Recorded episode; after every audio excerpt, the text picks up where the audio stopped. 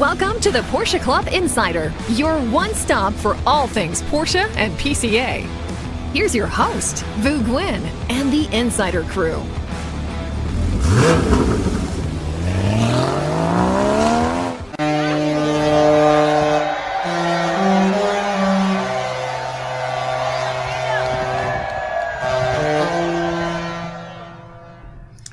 Well, does that bring back some amazing memories? If I guess by the time you hear this, for those of you, happy holidays, Merry Christmas, Happy Hanukkah. Hopefully you got some fun and great time with your family. This is episode 42, and I'm with my PCA family here. We've got Manny, Damon, Robert, and our special guest today, Melanie Williams, our National Events Manager. Welcome, everyone. Hello. So, not only is it the holiday season, but let's celebrate that the podcast, the idea that I will give credit where credit is due, Mr. Manny Albin said, we should do this little podcast thing. And here we are 1 year later, 42 shows, and I think, 165,000 listens? Yep, across YouTube and all of our podcast channels, you guys have all listened 165,000 different times. So thank you. Thank you. Thank you. And while we're thanking people, thank Mr. Derry K for giving us our latest 5 stars on Apple Podcasts and giving us kudos and comments. We love to see that. Yeah, the reviews on the podcast actually help because they make us more prominent, and Porsche enthusiasts will see us more than other car podcasts. So Manny, you had this vision, and 42 episodes later, what are your thoughts on how this has gone? I'm happy that we brought it in house because we don't have to drive all the way to an hour to the studio. And thanks to Damon and Robert especially, we got this down to a science. So. When I came to the idea, I realized that I didn't want to put more work on top of Damon and Robert and minimize work, but be able to get information out to our members. And I love podcasts. I got the longest commute, so I learned a lot from podcasts. And I said it would be pretty cool with the stuff we know because I would hear a lot of misinformation on Porsche-related podcasts. And I thought, we're there in the meetings, we're talking with Porsche. It would be great to get the enthusiasts and to our members the correct information. Absolutely, you're right, and being able to, we're privy to a lot, and having just one more platform in which we can share this information. That's what it's all about. It's been relatively quiet on the comments section. Maybe on YouTube there's a little bit more comments for the podcast. That's because you've been editing out my best lines. Yes, I found out that you edit out. I edit. Some of these great lines that I've had, and I tell my friends about it, and they're like, I don't think I heard it. And I think it's because they weren't listening. We all want to keep our jobs and keep this PG.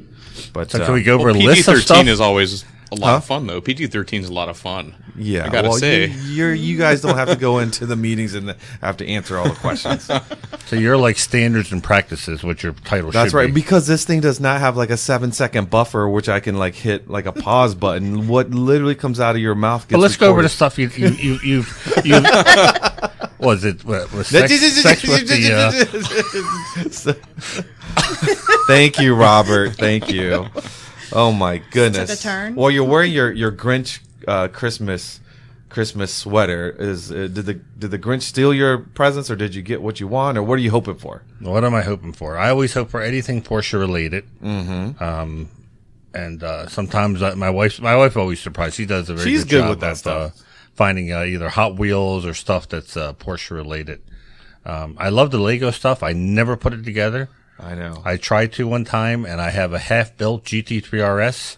The orange one? I think the orange one, yeah. Oh, no. I got like halfway through, and I think I was missing a part. An unopened box looks a lot better than a half-built. Yes, Damon, it does. Next to a box. And if you look in my garage, they look great. The boxes look great, and I just leave everything in the box. So last year, my daughter got me a smaller Porsche Lego.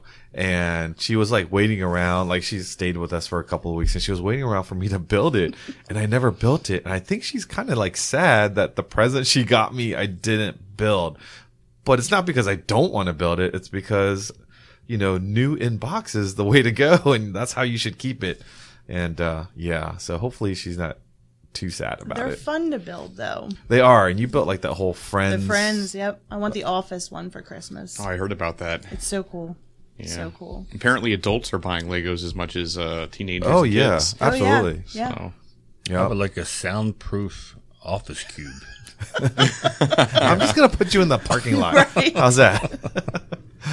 Oh man, so I'm probably the worst person to shop for, and yeah, so we do. Do you guys do family? We do Elfster. You know what Elfster is? Like you do these gift exchanges, and you kind of log all your things, and there's like a budget limit, and then there's a draw, and you kind of surprise each other. We do that with like our cousins, like our my family used well, I don't know if they're doing that this year. I'm all the way over here on the East Coast instead of in California. But you need to get moving if you want that Amazon drop to be on time. Yeah, I know. But we would do white elephant gifts where you have a budget and you know you don't go crazy, and then you know every person doesn't have to buy like 5 gifts for everybody. Right.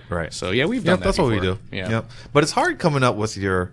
Again, I find it's hard to shop for me because I just kind of get stuff all the time, and then when they're like, "Oh, you need to put your wish list," and I'm like, "Well, I want that now. I don't want to wait till Christmas to get it." This is why I don't shop for presents, for birthdays, for Christmas, like pretty much at all. And I think people expect that of me. Think of it that. Is that how you got out of it? Is you just don't do it? I just don't do it. I don't expect gifts. I just don't like buying gifts, and I can't say I don't enjoy receiving gifts, but what if it's wrong and you have to fake enjoyment or whatever it might be? But so my girlfriend has bought me a present this year, and apparently, I'm guessing it'll be very nice. If it's anything, car parts? I don't know. Actually, did she get you an engagement ring? No, I don't think that's happening. We're not talking about marriage. Don't let her listen to this podcast. I don't think she does. I can actually share things here. Another edit. Right, another edit. But she bought me a GPS for autocrossing last year, which was an amazing present. Oh. And then this year, I don't know yet, but she's already bought it. And guess who hasn't bought any presents this year? Well, I was about to say, does that put a little pressure on you that she picks just the right present for you that you know you want? She's really good at that. Yeah, and then what do you deliver? Right now, flowers. Nothing. So hopefully by the time you're listening to this, man. I figured it out. Yes. You better have something. Go on. I'm a little bit nervous. Google top 10 presents for your girlfriend. Yeah. Having been married 30 years, we learned a long time ago, this is perfect for me, is that my wife buys her own presents, wraps them herself, and then acts surprised. Stop. See, that I can get behind. Stop. That sounds like that sounds. We good decided a long time ago that why be disappointed, and she is very happy with that, and she's like, and I saw I think Mia Walsh posted something where she said on her Instagram, my husband's going to be so surprised when he sees all the gifts that he bought for me. And I thought that's the same thing with me. For me, it's a surprise too. She's opening the gift. Oh, that's what I was going to ask you. Do you even know, or is it more of a surprise for you than it is for her? No, I don't know what I bought her. You don't know, Damon. Don't get romantic suggestions from Manny. No. This is exactly how I hope it works. It's 100% happiness. If it works, I mean, he's been married a long time, and if this works for them, then that's great. Absolutely. Yeah, it's tough. Yeah, I feel bad for you. I can see that. That wouldn't fly by you, Melanie. No. I need creativity, and but I did for my husband. I just went through his Amazon save for card or whatever and just bought everything that he wanted. Nice. So I was not as creative this year, and I feel bad, but you know you got him what he wanted. Exactly. But I've also gotten him a guitar and golf clubs, and he's never used either. But he says, "Oh, I want to do this," and then he never does it. So we have a collection of things that he'll never do. Yeah, there's a couple items that I asked for this gift exchange a few years ago. Like you're struggling to find like things to put on the list, and I found a couple. There's 2 things that I got that I haven't even used yet. Like I remember you used to bring around that slider for your camera to take like awesome cinematic shots or whatever. I was like, oh, that's kind of cool, like a little roller bearing slider thing. Yeah. Still in the box. Those and then great. Then there was one more thing. You can record your workouts from the new equipment. Man, there's going to be a lot of edits on yes, this one. There is. And then the other one was we were thinking of going camping. I was like, wouldn't it be cool to have like a little portable like heater thing? And that too is in the box. I want to see you camping. I was going to say, I can't see it. I cannot see it. Yeah. So like I said, it's very tough finding, you know, or filling this list for myself. But this year. Wait a minute. Before the show started, you didn't want to go outside to your grill because it was too cold. It's not because... And now you're going, telling me you want to go camping. Ladies and gentlemen, that grill in cold weather. It's not that I don't want to go out and grill in the cold weather, but I don't know how your propane tank is better than my propane tank. But at 32 degrees, the propane tank does not... It happens when it gets older. It doesn't... The propane tank doesn't put out as much BTUs to get my grill to 500 degrees to properly cook whatever. So... You got an old grill. You got to get a younger grill. No, do you have the nozzle all the way open? It's not the grill. It's literally because what I've done before when I really, really wanted to grill and it was cold outside is I actually brought my propane tank inside. That's an explosion waiting to happen. No. Only to, like, get it warmer. You put it in the oven? No. I was going to say, listen. Heat it up in the oven for listen. No, I just brought it so it could, like, bring up to room temperature to, like, 50 degrees or something like that. And then I brought it back out. I've never, ever had that issue. I'm telling you. I don't think propane freezes. It doesn't freeze, but I think the flow. So any of you out there that are engineers and know about propane flow, please tell me I'm not crazy. I know propane in the forklifts. When I managed a warehouse, it was like 32 degrees, yes, low freezing, and we never had a problem turning on the forklifts. You know how you fix this? Huh? Charcoal grill. Yeah, but charcoal is the best, but it's such a mess. No, the way to fix this is some houses have like propane coming or natural gas coming out of their house, and you can do. Mm-hmm. You can do a connection directly. Anyways, that would be cool. If you go camping, we need video of this. Yeah. Yes. So anyways, the two things I added this year, hopefully I'll get, and you know how I have my original hot pink BMX bike that I put on my little JDM truck that I go to shows with. Well, it turns out they make matching hot pink tie-downs. So something very random that I asked for. Maybe I'll get it. And then while I'm in this whole 80s theme, as a kid, I always wanted those Casio gold vintage calculator watches. And I've never had one of those. So you still want one? I still want one. I don't know why. Cool. Did you get beat up in school a lot? Don't be a hater, man. All right. Anyways, but you've been doing some cool stuff with the region, Manny, right? Cars and Coffee and Toy Drive and stuff? Yeah, so Saturday we went to our regular Cars and Coffee, which is dwindling very quickly as the weather goes down. I think there was like 10 Porsche guys there, and we were about one-third of the... Damon touching my microphone. I was trying to get this off of the... Anyways, little technical issue there. Lost my train of thought. Anyways, the Cars and Coffee. So it's getting very cold. It was very cold.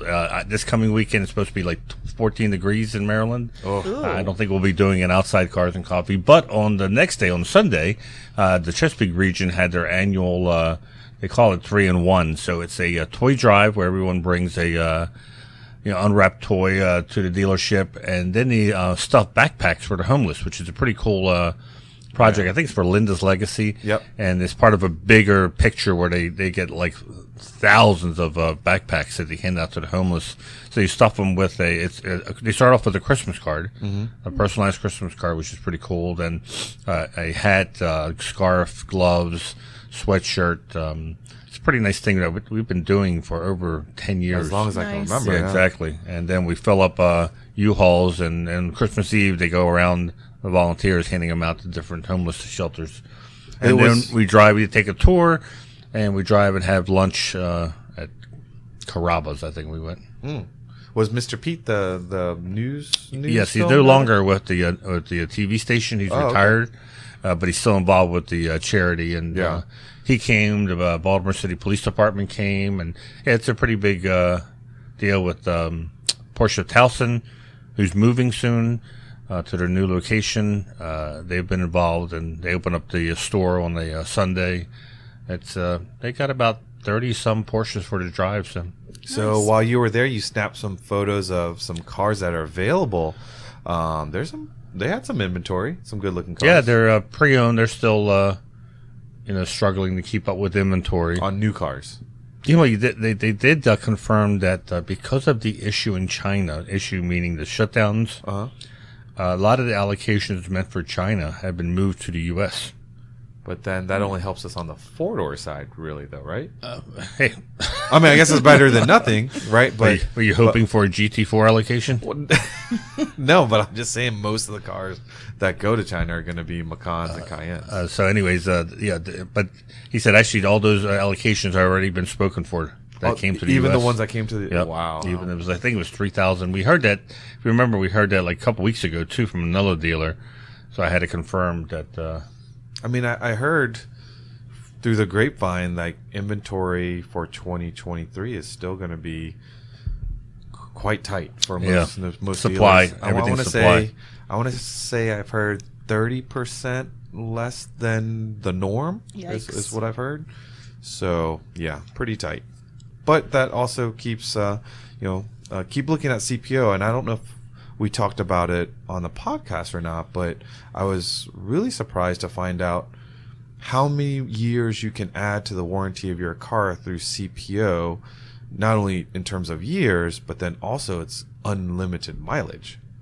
Wow. Yeah, like 6 years. You're going to keep your car, 60,000, 70,000 miles or more. Why not, right? Yeah. I mean, you can add to, I think if you get like a 2-year-old, whatever, add a couple more years, and it gives you a total of like 6 years of warranty and unlimited mileage. That's even better than the original warranty of the car. So CPO is like, man, that's one heck of a deal. Mm-hmm. What'd you do, Damon? Oh, not too much over the weekend, but I did end up going to the Washington, D.C. Van Gogh experience, I think is what it's called. Oh, done that. Yeah, that's pretty cool. Yeah, which was pretty cool. Very fun, really cool display or museum. Immersive experience. Yeah, right? Very immersive experience. It's funny because, you've probably seen all these on social media for the advertisements. Yeah.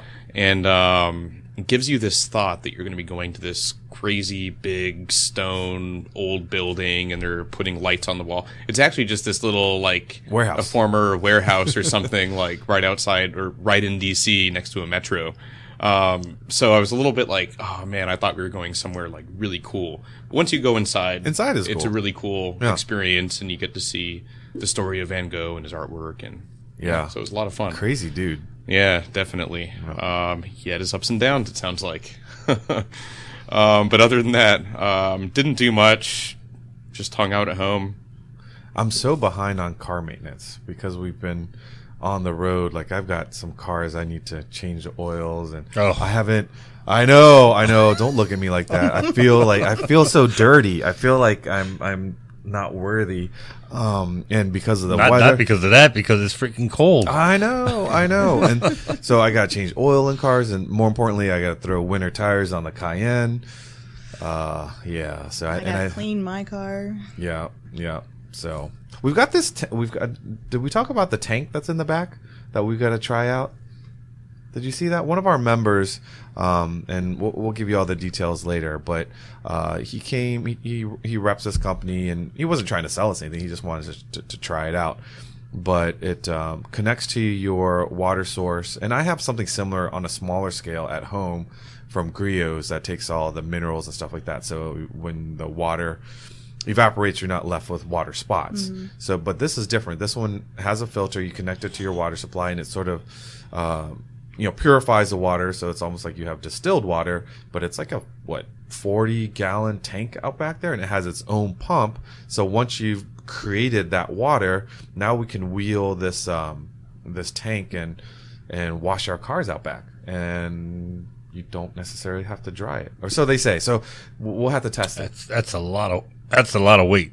40 gallons? It's on big wheels.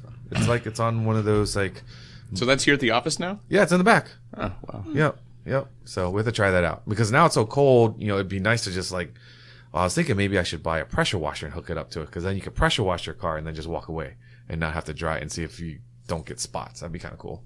It would. I don't dry my car anyway. Well, you don't even wash it. So I would highly advise against pressure washing in the wintertime in Maryland, because you're going to put water in places that's never going to dry out until it gets warm again. Well, I'm not going to do it below 32 degrees. I'm going to wait for yes, like but eventually it's going to become below 32 degrees. I'll do a 40 degree day. I don't know. Well, we'll see. I'm just kind of excited. There's a new toy to try out. So do we move into what Melanie and I and 600 other PCA members were doing last week? Works for me. Yeah, I haven't heard about it yet. I've seen it on social media. Oh my goodness gracious! All right, so you don't follow Vu on Facebook, then? Well, no. I've seen the stuff. You already admitted you don't. If you heard, I said on the air, except on social media. Except on social media, he doesn't listen. High notifications. Listen. And right now, I see they're playing my Ice Ice Baby. We had a lip sync battle, and I dressed up as Frosty. And that was a fun time. So let's just start with, do you cruise? How many here at the table have been on a cruise before? I have not. You have not, me? And you have not. So I have, but I hadn't been on a cruise for at least a decade. And my experience was positive back in the day, but it was also with kids and blah, blah, blah, blah. You're not considering the boat that goes around the Disney World lagoon a cruise, right?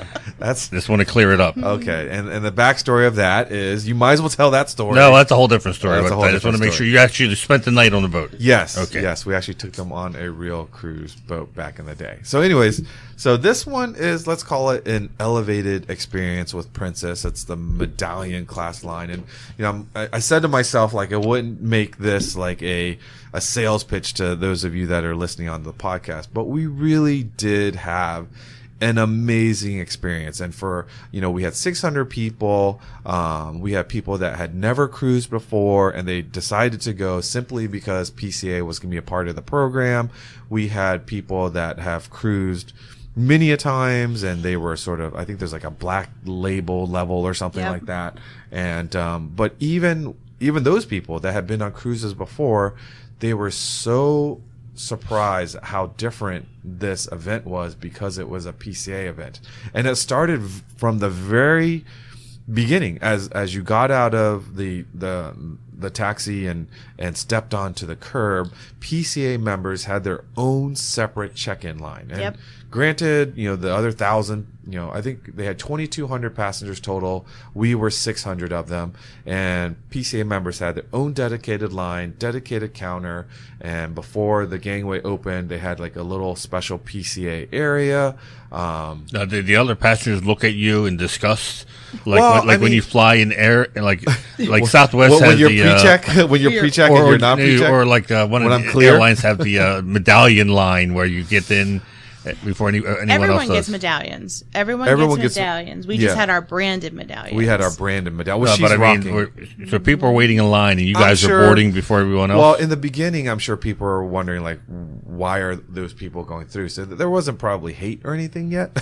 But once we got on the ship, it was very well known that the Porsche Club of America was on this ship. Yep. And there was branding everywhere. I mean, from the screens to the medallions that you were wearing to the signs to tell you which line to get into. When you turned on the TV, we had our own PCA channel with our videos. They included us in the morning, they call it the wake show, and they shared our program to everyone. I like that, the wake show. The wake show. Yeah. That's pretty cool, huh? Yeah. And they're so good at this. I mean, if you're talking about... You're wearing the same clothes you wore the night before, though. Because I took... It's actually taped. It's taped the day. It's taped. Or it's taped did you the stay up before. All night? So it's taped the day before for the next morning. And... you know, where do I even start? The branding. We had, we talked about having the experts. One of the criticisms online where people were just like, I can't believe PCA is doing an event where they're encouraging people to park their Porsches and get on a ship. Well, yeah, keep in mind, we have 3,500 other events that are, you know, we're driving our cars or doing technical. This is one event. But believe me, when you got on the ship, Porsches, we didn't leave Porsches or the discussions, you know, at the port. Like, it continued. We had experts on. We were at dinner, you know, meeting people, talking about what cars they had, and learned about, you know, 916. Can we do a separate show just of Debbie Downer complaints from our members? They were out, and I'm like, you're not even on the cruise, and you're Debbie Downing this, and they're like, oh, can't you know, whatever. Well, that's because they were up here like us in 25-degree weather. Watching all it the was, pictures. It was amazing. So the experts, we had Tim McNair, Nathan Mers, Ramsey Potts talking about auctions. And you know how we have seminars. So just step back for because you guys were there and you're probably skipping over some stuff having not been.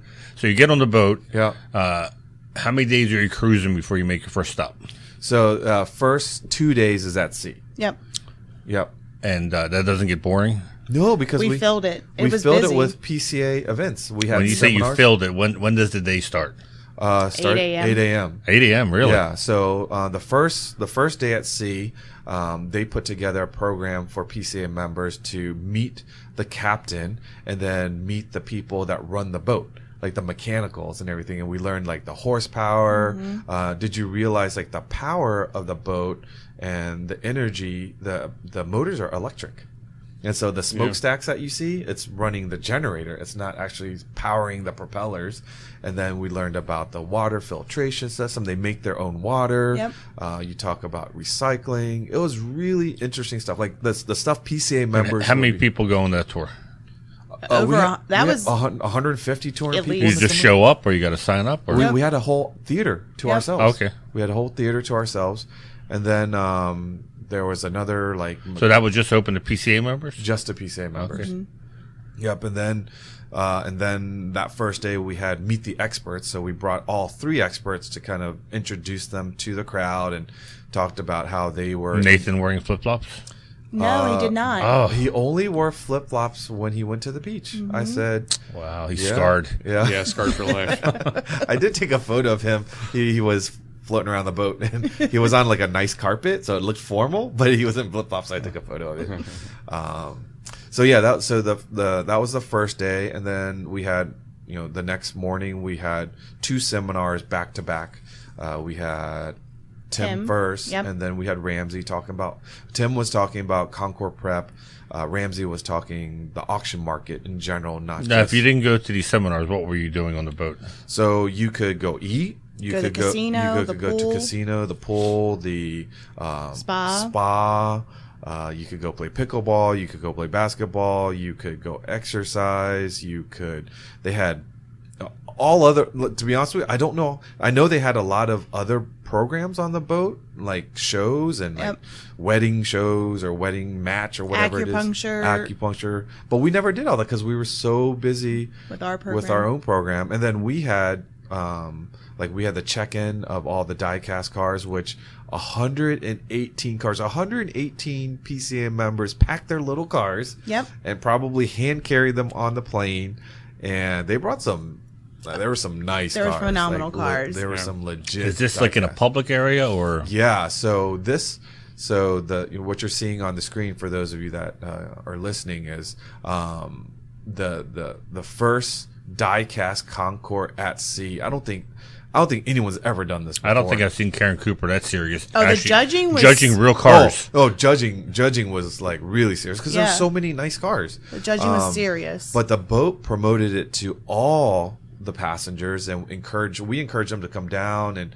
you could tell who the PCA members were by the lanyards, and those that didn't have a lanyard were just general population, and they were just blown away at what we brought. And it was this was what held in what's called the piazza, the center of the boat. This is where all the beautiful stairways and the music, the Christmas tree, and so we had the cars put out. I think it was 3 o'clock was. I think it was 3 o'clock. 3 o'clock. We had the judging for an hour, and during judging, we had music, a live band playing. We had a flash mob do a dance for us, and then during the award ceremony, more music, and then the princess pick or the one that won it all. There's this big confetti cannon. Gold confetti You'd everywhere. Never seen something so little celebrated so big. And everyone, just the energy, the princess people just kept saying, we are just blown away at the energy PCA brought on boat. And they've had other big groups in, but the staff could feel it, and they were just having fun. They thanked us a lot. Apparently, the cruise before us was very hard on the crew, on the staff, and every staff member. BMW Club? Every staff member was just refreshed and refueled because of the energy. And when we were doing the concourse, the whole piazza, you can go up all the layers. Wait, it was filled with people. Non-PCA people. It was just... It was very exciting. Okay, so you're on the road for 2 days. You're eating, you're drinking, you're looking at cars, going to seminars. Yep. What's the first port of call?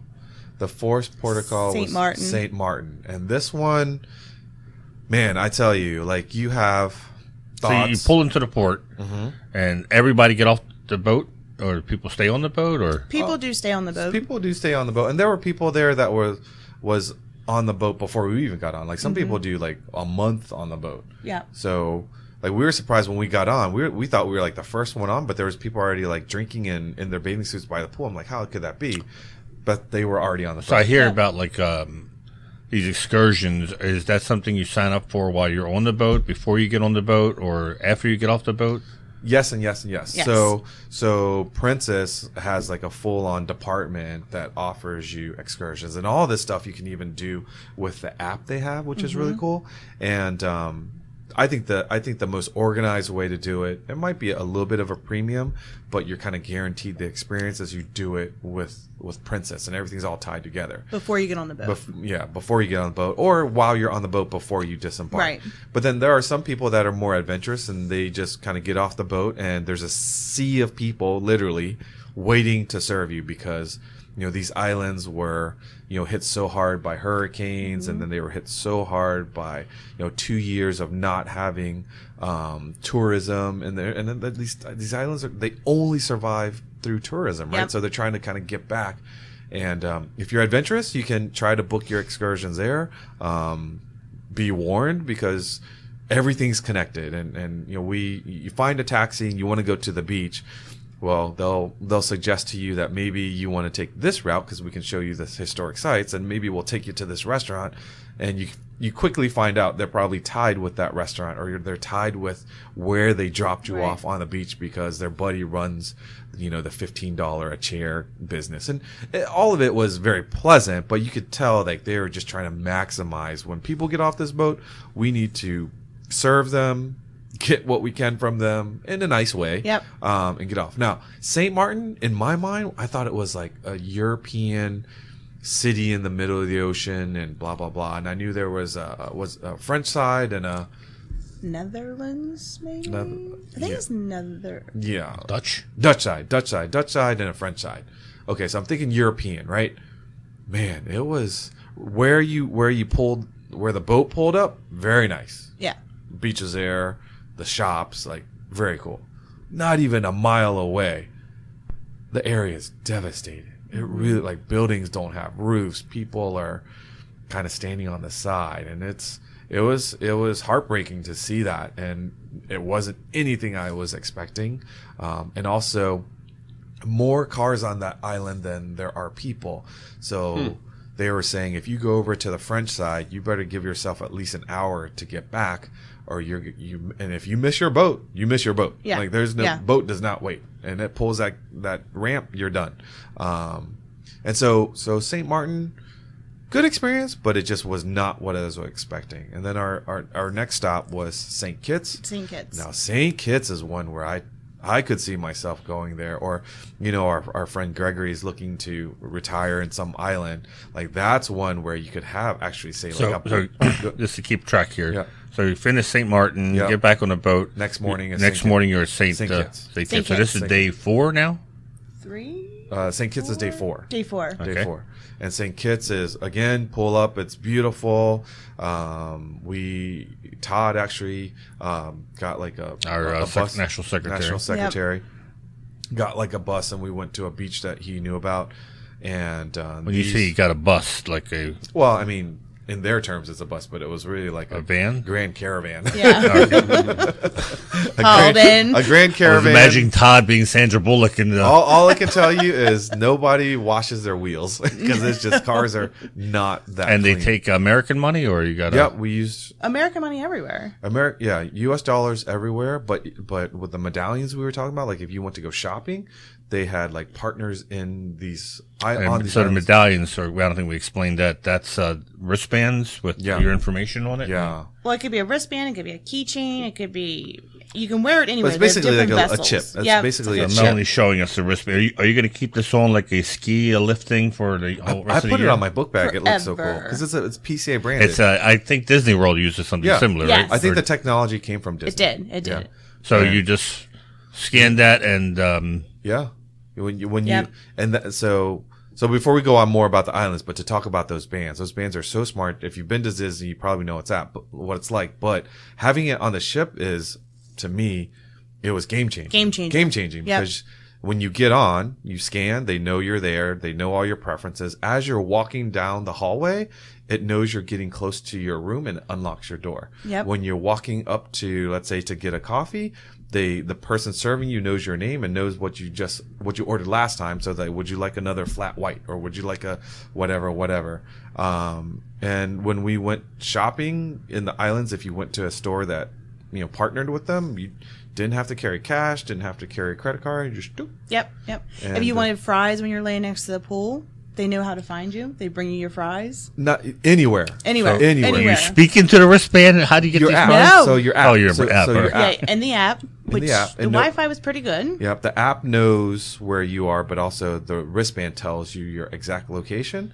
So if you were in some random hallway and you decide you want to eat French fries right there, they'll find you. They will find you. So could your husband back in Maryland call you and find out where you were? With your wristband? He could not.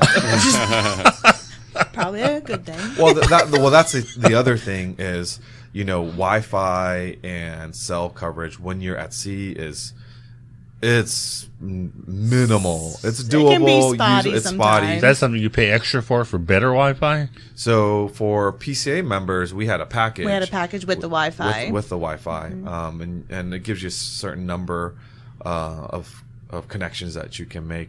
But if you have your phone connected to the ship, like everybody on the ship could find each other and could text each other because within the ship it's very strong. But it's like trying network was like me sending you guys those videos and stuff like that. Like I had to wait till there was a strong signal and stuff like that. But it's amazing technology. The medallion. So when St. Kitts. I'm not a beach person, so I envision cruises to the Caribbean, like beach every day. No, but you were telling me that you were actually sightseeing. Yeah. You could go to different sites. People rented ATVs. They could, you could go zip lining. You could go shopping. You could go to ruins or whatever, anything you want. Now here's a funny situation. So the one day that I actually did go to the beach and. Laid on the beach. I like 15 minutes into laying there. I'm like, I'm just happy. Was the sun out? Is that the last day, right? I think it was St. Kitts, or it was Turks and Caicos. I was out for a little bit too, but like I was happy that they had LTE. So I was like on my phone the whole time, and Loanne was like, "Can you just relax and stop working?" And I'm like, I'm relaxing. She's like, "No, you're working. Go in the water." And I never go in the water. So I'm like, fine, I'll walk in the water. And when I went into the water, there was another PCA member go, "Hey, you're Vu." So as I'm doggy paddling, I'm talking to this guy I just met that was a PCA member. We're talking about 928s. We're talking about his 996. An hour later, I'm still doggy paddling. Yeah. Talking to this guy. She comes back. She's like, "Why don't you just stand up?" Well, because I wanted to feel like I was burning some of the calories. The guys probably go, "Why is this guy doggy paddling?" Yeah, I'm like 3 feet of water. Yeah, I could have stood up, but I wanted to keep active. Hello, and burn off some of the calories. And but I was in there for probably an hour, and I came back, and Loanne was like, she was like, "You were out there a long time. Like, what's up with that? Did you have a leg cramp?" I was like, "No, I met somebody, and I was talking Porsche stuff." She's like, "That's what it takes." I'm like, yeah. And that's the difference. For those of you that don't think you'll cruise or don't think you like the beach or whatever, there was so much PCA content and getting on board with 600 people that you have a common interest. It's pretty freaking So day awesome. 4 is St. Kitts and St. Kitts. Day 5. Puerto Rico. So you went to So real quick on St. Kitts. St. Kitts is a beautiful island. They actually have a pretty good infrastructure and some of the roads, and it's they have volcanoes and mountains. Yeah, I was surprised about the mountains. The roads are, they're like driving roads. So I guess if you wanted to retire to an island where you could actually have fun driving, St. Kitts is it, ladies and gentlemen. They have some fun roads. So all these, you obviously need a passport to go on this trip. When we checked in. Yeah, so again, together with these medallions, so you register your passport on the app, and it's tied in with your medallion. So when you go on and off, you. Oh, that's awesome! So there's no customs or anything like that. You got to go. And you didn't feel like someone's gonna steal your stuff because you really didn't bring anything. Your vaccine card was on your medallion. Everything was on the medallion. Okay to buy drugs and stuff like that.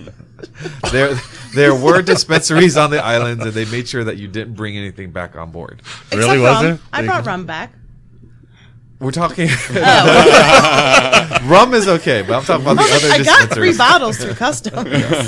And then Puerto Rico. Puerto Rico was, and we've been to Puerto Rico before, and I love Puerto Rico, and I love the fact that we were able to meet our local region there. However, there was a little tense moment because we've been working, and Leslie, if you're listening, thank you so much. And Hector from the Puerto Rico region, they've been working for a couple months to try to put together Porsches and pastries at the terminal where we pull in, so people can, because we didn't want to schlep people all over the island. Right. We just wanted you to get off the boat and have an experience with the local Porsche Club. And so I went down early and saw that the Porsche dealer tent was there. They had amazing coffee and pastries, but I noticed there wasn't a single Porsche around. And I'm like, oh no, what is going on? Turns out, because there were so many ships coming in that day, the Port Authority pulled the permit, which they previously approved. I'm like, well, we're about to have 600 people come off the ship for Porsches and pastries, and all we have is coffee and pastries. Right. I'm like, this is not going to work. So Jesse and myself, we went and looked for the Port Authority and kind of went through the layers and just kind of begged and pleaded. It's like, can we just display a few cars? And thankfully they said yes. And as our members were disembarking, we had 3 or 4 Porsches pull up to the area, and it almost looked like we had it planned that way. And, and the crowd, they 4 days they've been without Porsches, so to see Porsches, everyone was excited and got the pictures. And then you just went into Old Town San Juan. We walked around, and lots of history. I had no idea. Lots of history. Yeah, beautiful little town square. And they want us, And what time do they usually want you back on the boat by? You usually get a whole day. Yeah, so 5 o'clock. 5 o'clock. 5:30. We so at least you get to eat lunch. Yeah. Definitely get to eat lunch. And you have Puerto Rico has awesome food. Oh my gosh. Yeah, I had some great local food. Do you know about mofongo, right? Mm-hmm. Mofongo is smashed up plantains and into a almost like mashed potatoes, and you put all sorts of meats and stuff like that. So they have mofongo, which is the basic one. Then they have bifungo. Bifungo is regular plantains and sweet plantains. And then they have trifungo, which is the best, of course. What's better than more? So you have the regular plantains, the sweet plantains, and then you throw in cassava. And then you have this with, you could get shrimp or chicken or beef, and Creole style or garlic style. Dude, I didn't have them, but that sounds amazing. Trifungo is where it's at. I never knew about it until this trip. But that was pretty cool. Sounds like something you need to know about. And we did walk 6 miles. And the history. They also, as some of you will remember, through the hurricanes, they were devastated. There were some of the buildings near the coast literally didn't even have roofs. Yeah, they're just devastated. But their spirits were up, and they were so happy. We had this 964, I think it was, a slant nose. We had spiders. We had GTSs. We had a couple of turbos. Someone brought a 356 that's going to be in the La Carrera Panamericana, 992s, 991s. It's pretty amazing. And this is a Thursday? Or Wednesday? That's pretty awesome. Yeah, in the morning. Oh, yeah, there's that slant nose I was talking about. Yeah. And they were so excited to be there. And I felt bad because we couldn't fit all of them. Oh, yeah, that Rothman's liveried 944. But I felt bad because it's in the middle of the day, a work day. We only could bring on so many cars. So if we get a redo, I would love to make sure we have, you know, a little bit more room for them, because I think our members would really enjoy, and I think they, you know, they would feel better having more people. So from Puerto Rico, you head back on the ship, and where's the next stop? So Caicos, Turks and Caicos. So the next day. Yep, same thing. Next day, and Turks and Caicos was again one of those where I thought it was more grand. But this is like an island that Princess Cruises owns. We had our own island. Yeah, so which I heard is pretty common with a lot of the cruise lines. Yeah. It's cheaper for them just to own it, I guess. Yeah, just to own it. So you get off the boat and... did he own the whole island, or is it just the beach?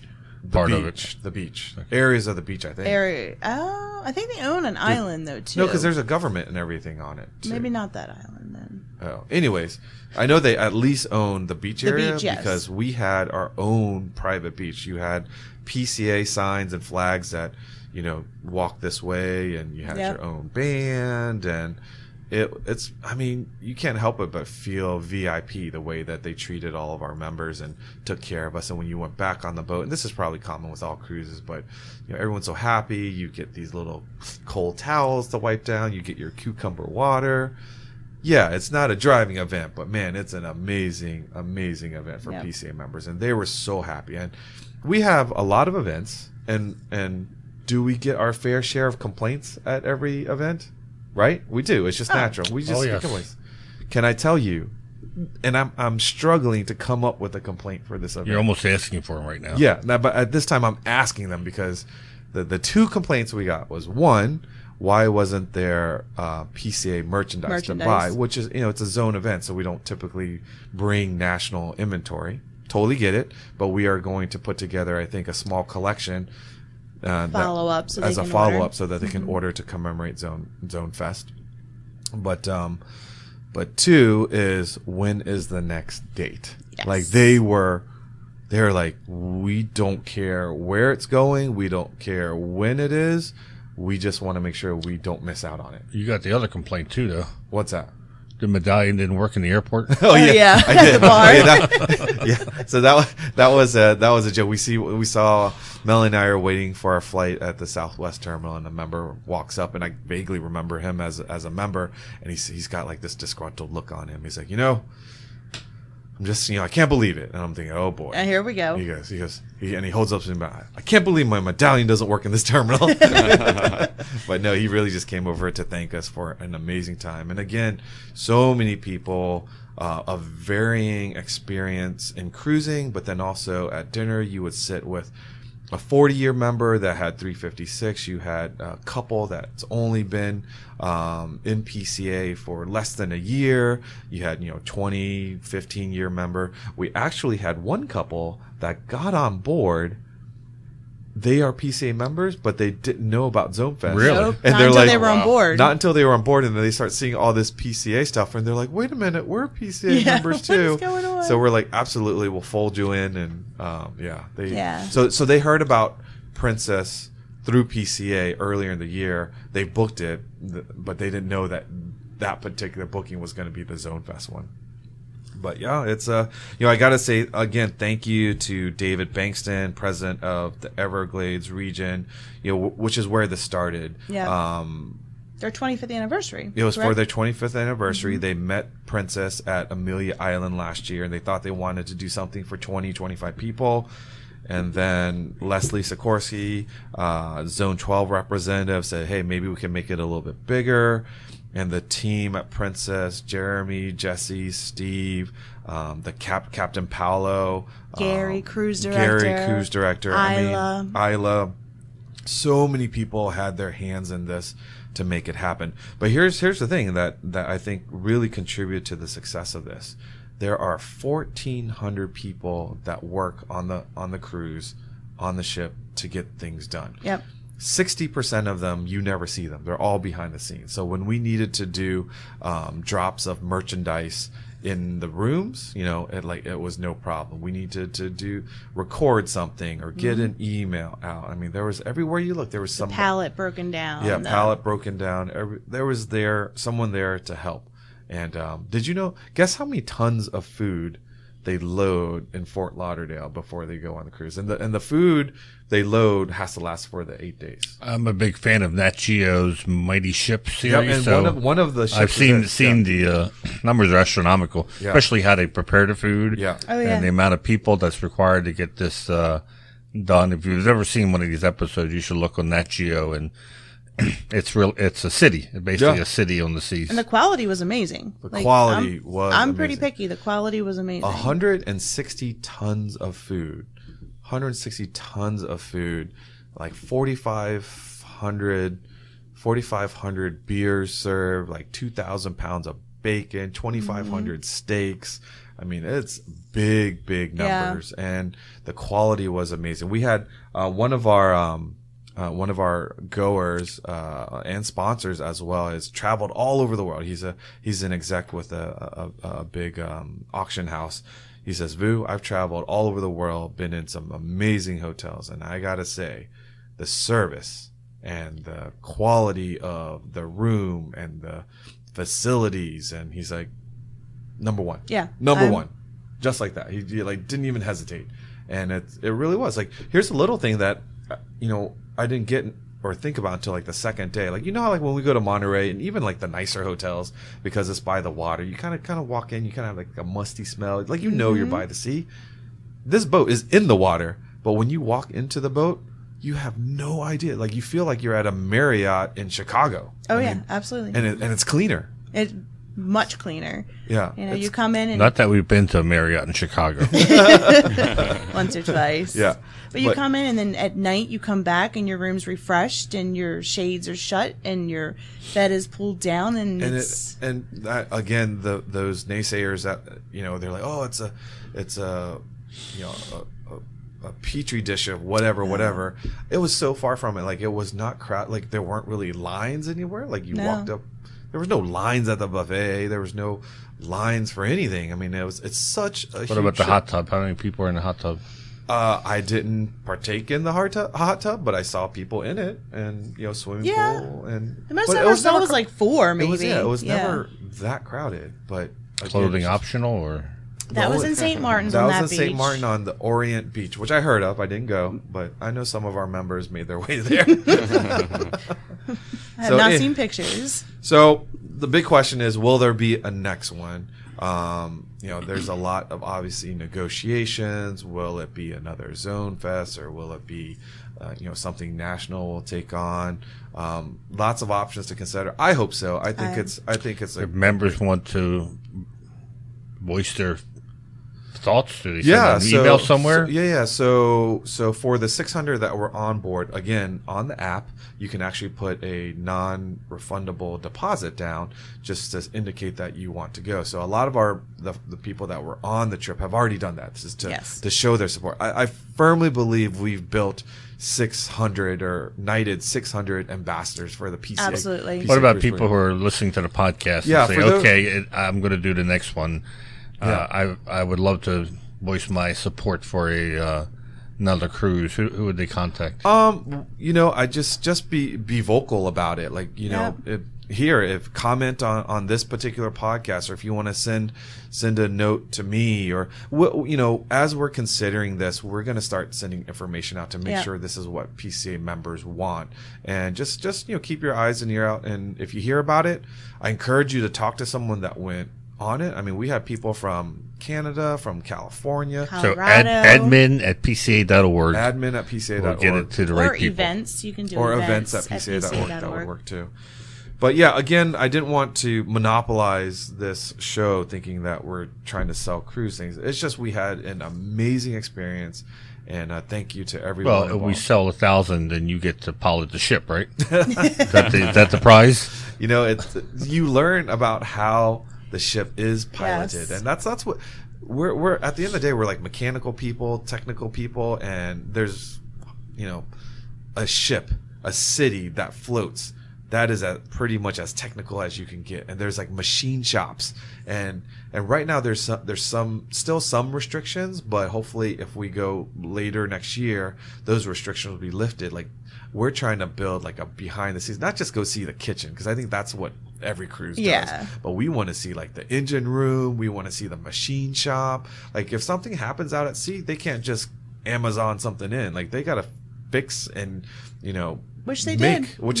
Yeah. I got I did get a bridge tour. You got a bridge tour? I did get a bridge tour, which was phenomenal. But they don't have the big wooden wheel. I was a little disappointed. I heard they have their own police on board. Or is that a police officer? They do. They have a security force. They also have a medical team. And this is what we found out one of the last nights. I know where this is going. This is behind the scenes. So Isla, she's one of the cruise directors. And this stuff, it makes sense when you hear it, but you don't think about it. But did you know there's a morgue for 10? For 10. 10 bodies on the ship. Wow. That's not very comforting. Well, yeah. I mean, I think it is because they're thinking that means they had a discussion and said, you know what, maybe 8's not going to cut it. Let's make it 10. But it's not used as much, and they store Jello shots. I've seen zombie movies. I think that was before COVID, but yeah, it's a refrigeration. But I mean, just all those little things that we don't think about, but they have to take care of, and where the staff sleep, and how they are, share bunks, and how many people come. There's so many details of how this all works. Like I can't imagine anything fits more perfectly with PCA members and our demographics. Yep. So, and the chief guys, they are like 4 hours on and then 8 hours off. 4 hours on, 8 hours. And then they have these two guys that stand and just look out at the water for 4 hours.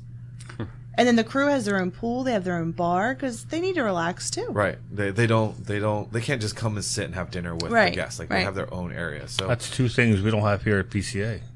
A pool and a bar. This is true. Keep wishing. We just got an air fryer. Yeah.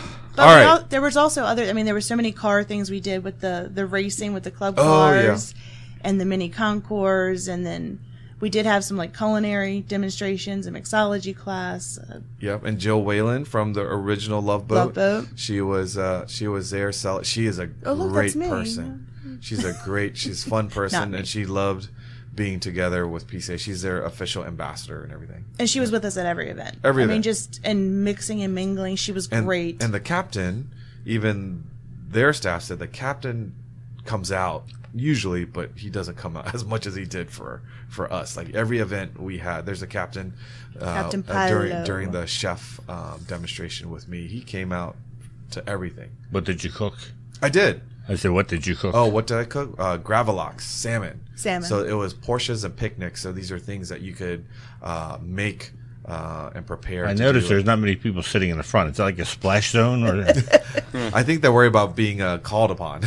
And the theater was so large. There's also two wings. So you have the middle, then you have the upper middle, you have the two sides. So 150 people in there. You know how PCA members never sit at the front. No. They always like sit at the back. Yeah. So. All right, so let's get into some Porsche news. Taycan home charge times. Did you read it? Nope. Well, let's read it together. The internet wasn't good. No, they have a new charger that will cut the charging time in half. It does require you to take your car to the dealer, and it's onboard charging module. Yes, they changed the weight. They changed what in your car. So it's takes 12 hours of labor to put this in, so it's not cheap to install it. But for anyone who had an electric car, I'm sure you would love to have your charge time cut down from 9.5 to like almost 4.5 hours. Oh, for a full charge at home? Yeah, that's exactly. But does it still charge to your same 220 outlet? Oh. Yeah. So how does it able to accept the charge faster? That's what you're putting this module in. Oh. Yeah, and that module is in the garage or module is in the car? In the car. Yeah, you got to take it to your dealer to have it modified. That's cool. And you're going to see more and more of this. Battery technology and charging technology is going to get better. Yeah, it's not even an annual thing. It's going to be during the year. You're going to see more and more technology and software because this is the big race is to see how far your range can be, how quickly they can charge your batteries, it's, to me, it's an exciting time because you're seeing a lot of change. We're not seeing these kind of changes with gas cars, right? But with electric, because we're just at the beginning of the technology, you're seeing quite a lot. Yep. And then the 5,000th Cup car. Yeah, I thought this was interesting. I didn't realize they were that high up in Cup cars. And for people who don't know what a Cup car is, it's basically a factory race car made to run in a same series or same model series car races. And they worked their way down to club racing. So you see quite a few Cup cars. Their buy-in price is higher than if you were to buy a 911 to build your own race car. Mm-hmm. But if you wreck a regular street 911 that you've dumped a lot of money into, you've wrecked a street 911. Or a Cup car has the serial number of a factory race car, right. And that always carries the value. And like we talked to Bob Miller last week with this Turbo Cup car, factory race car is a factory race car. There's nothing quite like it. So the fact they've made 5,000 of these cars over the years is quite impressive. And this is since like the 99 or 2000 when those first 996. For 911, this is just 5,000 for 911. Yeah, not the turbo, not including the 944. So that would have been 1990 was the first year. Yeah, they started building the Cup cars, and they're actually built now alongside the Cup cars are built in the production lines, just like they used to be built in YSOC. Mm. But I think the demand got so high they just engineered them to be built on the assembly line. So. And we talked about this on the ship in one of the seminars, and I called our club racing chair, Wes Dillard, out on this because they were talking about the values of a factory race car. And yes, it might be a significant investment initially, but in the end, the car retains so much more value because it's a factory race car as opposed to taking a street car and modifying and spending just about the same amount of money in the long run, if not more, at the end of that term, you still don't have a factory race car, right? So if you think about the long road, the factory race car is the way to go. That's why I see so many of them in club racing now, and very few of the GT cars, because in the long run, it's just a better investment. So this one I didn't read about. It has to do with the Taycan and loose retaining rings? Yeah, it's a recall. It's a front suspension issue where the hardware is getting loose, and they said they've contacted all the owners. Is it's it a very Taycan? low recall. Is it every Taycan? Not every Taycan? 28 no. looks yeah. like. What's so that? 28 potential. Only 28 of them? Only 28. Oh my gosh. So I'm glad Porsche has our back with this. Right? Yeah. Check your spam mail if you're wondering, because Porsche will, they said they've reached out to everyone who's been affected. I keep remembering when I think about this, that scene in Fight Club where they're they have this burned up car and they're trying to figure out, was this bad enough for us to do a recall, or is it going to be cheaper? Yeah. Well, I'm glad it doesn't take hundreds or thousands of vehicles. That's almost like a bad shift. Yeah, exactly. Yeah. Right? It's like they realized, well, kudos that they do this. They said, hey, let's... Yeah, they're not making that. They're not weighing whether it'll be cheaper or not. They're just fix it. We know the problem exists. Let's just fix it. That's pretty awesome. Down to 28 cars. Yeah. How many cars they produce? And the fact that they can trace it down, know exactly, which serial numbers it was, or VIN numbers, and reach out to the people. Yeah. Mm-hmm. So I've also I was seeing some of the social media posts of Porsche Nights of Champions. And I meant to ask Connor, like, did we send our people? Or I don't think so. Yeah, because usually we have a presence there. I would love to attend I know Wes has been there, and some of our. Yeah, I think we used to get invited when we had the Trophy Cup Series. Oh, right, that's why. Right. Trophies. That was one of the official Porsche race series, and that's something they do. It's like an end of year banquet that they have at YSOC, which is I would love honor to go. And they have all the race series there, and they award the Porsche Cup. They have a system where when you win a race in a Porsche, you get so many points. Depending on the race, you get more points. And there's a Porsche Cup winner. There's been a few American Porsche Cup winners. But the big news, I thought, was the announcement of the they call the factory drivers for the 963. Mm-hmm. So this wasn't announced when I went to the preseason testing in Daytona. And it kind of surprised me. And I was talking to Jim Hemmick, our marketing director, who's also a big race junkie, and what he thought. So Dane Cameron, who's the only American on the team, he's going to be racing in the WEC not in North America with the IMSA 963, which I was like, I asked him, I said, why do you think that is? And he's like, you know, he goes, I've been wondering the same thing, because here Dane's the champion in the, you know, the Daytona prototypes. Yeah. And you would think that they would keep him here, but instead they're putting him. Now he's going to get to race Le Mans, which is great for him, and I would love to see an American win Le Mans in a Porsche. Yeah.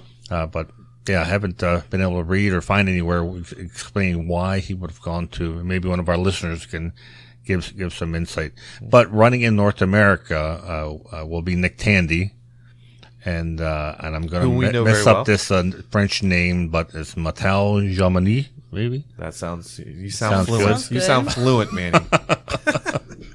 And Nick our apologies. Nick Tandy is he's I think a great guy. He's great. He's an Englishman and great sense of humor. We have interviewed him at the tent at Rensport, and I hope he comes again. And also racing in the other car will be Felipe Nasser, former Formula One driver, and Matt Campbell, who's from Australia. And for Daytona, it'll be. Michael Christensen. I will say that Dane Cameron will race at Daytona. He'll be the third driver when they need it. Not in the other races, but he will be the third driver. So it was exciting to see that Porsche's announced the 963 drivers. Man, there's so much for us to look forward to for next year. Yeah, it feels like we're going into a winter hibernation, but there's a lot going on, and we have so much to prepare for. Before you know it, we'll be getting ready for West Reunion. Yep, exactly. We already are. Mm-hmm. Yep. And I know you guys kept churning out videos while we were at sea, and it was tough for me to review them because the Wi-Fi and stuff was spotty. But you dropped a couple. Yeah, we did a. Everything you need to know sort of video, an all-around overview of the 993 generation 911 Carrera RS versus the Carrera RS Club Sport. Mm-hmm. So our friend Bob Miller, who has a shop nearby and always has really cool cars, many of them factory race cars, gave us a walk around. And if you didn't know about these Carrera RSs, the last air-cooled Carrera RS, in the Club Sport version, this is worth watching. And even if you don't own one or plan to own one, it's pretty cool. And you can see some of the engineering that went behind those cars and how they compare to the base Carrera. We also... I got to say that it's funny because that Cars and Coffee, we went to the video just come out like a few hours before. We went to Cars and Coffee. We got 10 of us. We sat at this table inside the coffee shop, and I was teasing Bob because a few comments started popping up, and I told him that it's like when you're doing an in-car video, you're basically having the world in the back seat. Oh, yeah. Watching your driving. So they were criticizing Bob because evidently he didn't use turn signals. Yep. Which I got to admit, I did not notice when I was watching the video ahead of time. Lap belt. Oh, yeah. He...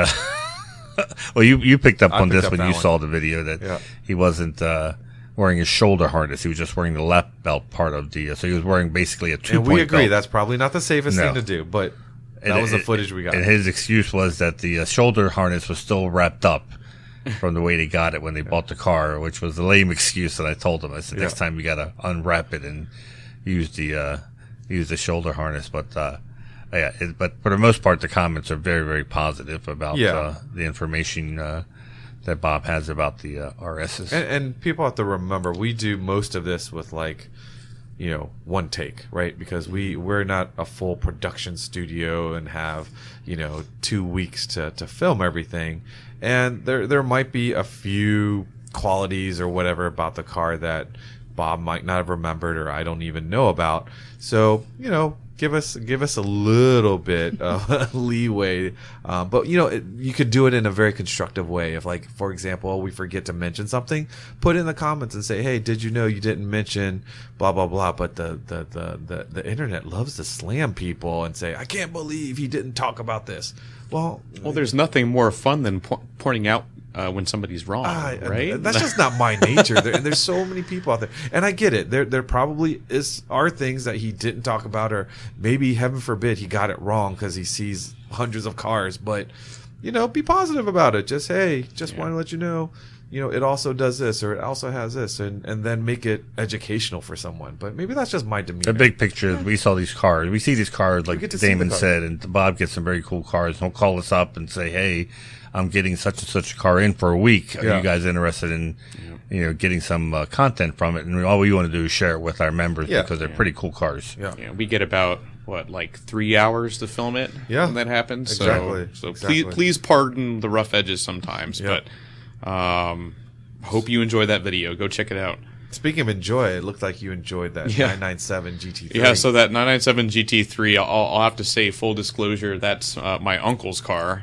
I figured, you know, if I'm going to be in San Diego for Thanksgiving and hanging out with him for the week, might as well do a video. So 07 GT3, very, very minimal mods. I believe, and I didn't mention this in the video, but it does have an aftermarket exhaust. I'm pretty sure it's a lot louder. I'll have to double check with him.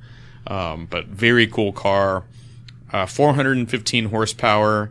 And what I have to say is, and I wouldn't have said this 10 years ago or even 5 years ago, or before having driven many of the cars I've driven in the past 10 years, but 415 horsepower doesn't feel like a whole ton anymore. You know what I mean? It's fast. You're so jaded. But after you drive a brand new GT3 or a GT2 RS, man, 415 is, to me, it's just right. But does it feel like it's not enough because the newer cars are so much easier to drive? It does, because 415 in like a short wheelbase 911 would be a ton. Scare the crap out of me. Yeah. But I can see the newer cars. It's like when I drove the GTS. Mm-hmm. You know, you feel so confident and so comfortable that you can. Well, here's how I'll put it, and I do think it's easier to drive the new cars faster. But with that being said, if you're in a second gear corner in a 997 GT3 like my uncle's, let's say you can just plant the throttle to the floor at a certain point and power on off, no drama. You get into a brand new GT3 and you pedal to the metal at the same point, you're going to be flipping around and going backwards. It's too much power. It's too much. You know, I shouldn't say too much. It's the right amount of power, but you have to be way more careful in these new GT3s. And, you know, I was thinking getting into the 997, it's, you know, one of the more analog cars in the past 10, 15 years, and it'll bite harder if you get things wrong. And it was completely the opposite. It was actually, I felt, easier to drive than some of the newer cars. Interesting. In the sense that it has only 415 horsepower. Yeah, to think only 415 horsepower? Are you kidding me? Like, back in the 80s, a sports car had 100 horsepower. Right? Yeah. No, but great car. If you don't have a 997 GT3 and you want one, definitely get one. Great cars. So next you have listed here the Instagram Reels. Yeah, I figured Bogdan had our social media manager has done an incredible job with some of these Reels. And he did the 917 and he studies the trends and whatnot. I'm really impressed by him and what he's done with Instagram. He did 917, like the most dangerous car, I think, or something like that. He called it. So it gets a lot of comments, a lot of shares. I gave him some footage when I went to Daytona, and it was the garage shot of the FAF, the new FAF GT3R, the 992. And I joked, I said, it kind of cuts off at the end because I was getting yelled at for recording it in the tech garage. And he put it on, you know, he edited it and got it on, and it's got like 78,000 views so far. Wow. And it was the first time I'd seen footage of that car that close. So I think that's probably why it got so many views. But if you haven't followed our Instagram page, which I think it's just PCA National. Yep. Mm-hmm. You should. It's a daily content. And a lot of different content, but a lot of reels, shorts. It's he's done a great job so far. So something I'm looking forward to by the time you listen to this podcast, this upcoming Wednesday, a new Tech Tactics Live. Yeah, I think if you have never watched Tech Tactics Live, because you may think I'm not a techie person, you definitely want to tune into this one. We have Michael Maurer, who just retired after 30 years of being a Porsche salesman at a dealership. And I think he's going to have a wealth of information. We're calling it Confessions of a Porsche Salesman. And he's going to enlighten us into, the question I'm sure we all get is, how do I get an allocation for blank, blank car or model? And he's going to tell us, about, I guess, relationships with dealers, what to look for in CPO cars and answer questions. Because if a Tech Tactics Live, we do it live. Yeah. And, it's shown over and over again. But for that first hour, it's live. And we love viewer questions and, it'll be one that you should not miss, and it'll be after Christmas, so if you had too much with the family and you want some alone time, bring up YouTube at 8 o'clock. 8 o'clock on Wednesday, Eastern, December 28th. What are we, Standard Time? Or Eastern. Standard Time. EST. EST. Yeah, but I got to remember EST or EDT, and I thought it was EST. Yeah, and again, the live chat area, if you're watching exactly at 8 o'clock on Wednesday, put in your questions because we're going to be monitoring the live chat, and we'll present them to Mr. Maurer, and you'll get a different perspective. I thought this might be interesting. Yes. Registration opens for Spring Treffin Georgia Mountains on January 4th. The event itself is April 19th through 23rd. I know several of the people that were on the cruise. This was like the first time they had heard about Treffin, believe it or not. Yep. And they said, if it's anything like the cruise, sign us up. So we already have an amazing demand for Treffin. I think we made it a little bit worse by telling people. So for those of you that know about Treffin and want to go, make sure you read through all the details. And, the day that it opens, log on exactly when it opens, make your decisions quickly and check out. How many slots are there? There's about 140 rooms, so 260 people, give or take. But given where it is, we will have experiences to the Experience Center, Porsche Experience Center, and the Pirelli Rome factory. Oh, man. There's a Pirelli factory in Georgia. Yeah. I didn't realize that. Huh. Yep, in Rome. So that's 30 minutes from the resort. They're going to give us a behind-the-scenes tour. Cool. So we talked about the 24 hours of Daytona. It's definitely, if you can make it there, get out of the cold weather down to Florida. There's a PCA Corral and hospitality tent. As far as parking your car in the corral, if you don't have corral tickets, you're not going to get them. They were pre-sold. Or look on the PCA classifieds, because I see them come up there quite often. Either want to buy or for sale. Yeah. But don't feel bad. Don't feel bad if you can't park in the crowd, because you still have tons of parking. Yeah. I haven't brought a Porsche to 24 hours in a long time, but if I were, you're just going to park outside the track in a safe spot and just walk in, because once you park the car, you're pretty much not going back to it for a long time. And then we prepare for Works Reunion Amelia. That will be March 3rd. Again, Judge is already sold out. Judge is already sold out, but we've got plenty of room for corral. We've got about half the corral, I think, sold out. So don't, a little over don't, half. Don't delay. Don't delay, because otherwise you'll be asking people if they got a corral spot they want to sell. It's going to get warm again, and you're going to want to come down to Works. Yep. And it's stay the whole weekend, because you got Saturday, you got Cards and Coffee at Haggerty, and some other stuff they do, and then Sunday the Amelia, as it's called now. Yep. Which features PCA member Jeff Gordon as the Grand Marshal. That's right. He's following me everywhere I go. May's like, maybe I should stay. Make sure he's okay. Do you need me Saturday? Text him that. I'm sure he'll reply. And then back to the roster, which we haven't done in a long time, and I miss our Porsche family in Easton, Pennsylvania.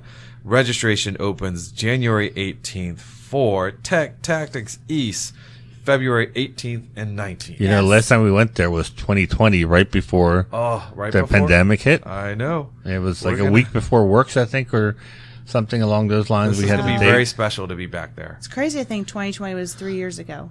Yeah. And they're very excited about having us back. We had a Teams call, and it was cool to see how excited they are about us coming back.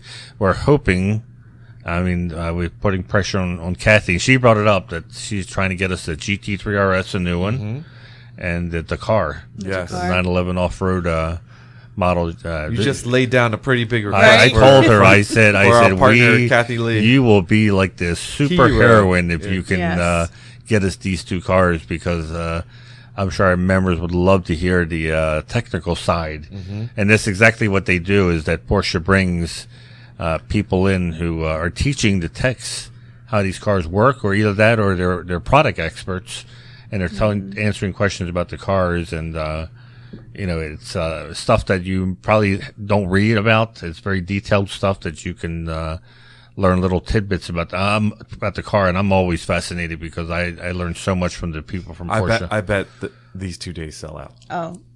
Yeah, so they're 2 one-day events. Yeah. You pick either Saturday or Sunday, and they're the same events, just one after another. They include lunch, breakfast. Porsche always gives us some kind of giveaway. I think net, it's almost a break even if you were to add up all the stuff you get. Yeah. It's but it's limited to 120 people, I think. 125 each day. 125 each day. So it's totally worth it. It's very. The fact that we haven't had it since 2020 is going to make this very popular. Yep. Yeah. All right, man. Did we go over in terms of time? Anything else before we sign off? Y'all good? I'm good. All right. So thanks for listening. If you aren't currently a PCA member and own a Porsche, grab that VIN, head over to our website, and get on board as a PCA member. And if you don't own a Porsche, we'll help you out. We have the test drive program. Again, just go to pca.org. If you want to see the behind-the-scenes photos, videos, Porsche Club Insider, all one word, you can send us also an email or message at podcast@pca.org. But as I always say, we'd love to see your comments on YouTube or on the Apple podcast platform. We'd love to see 5 stars. So if you can drop one of those, I would love to see that. Until next time, stay safe, and we'll catch you down the road.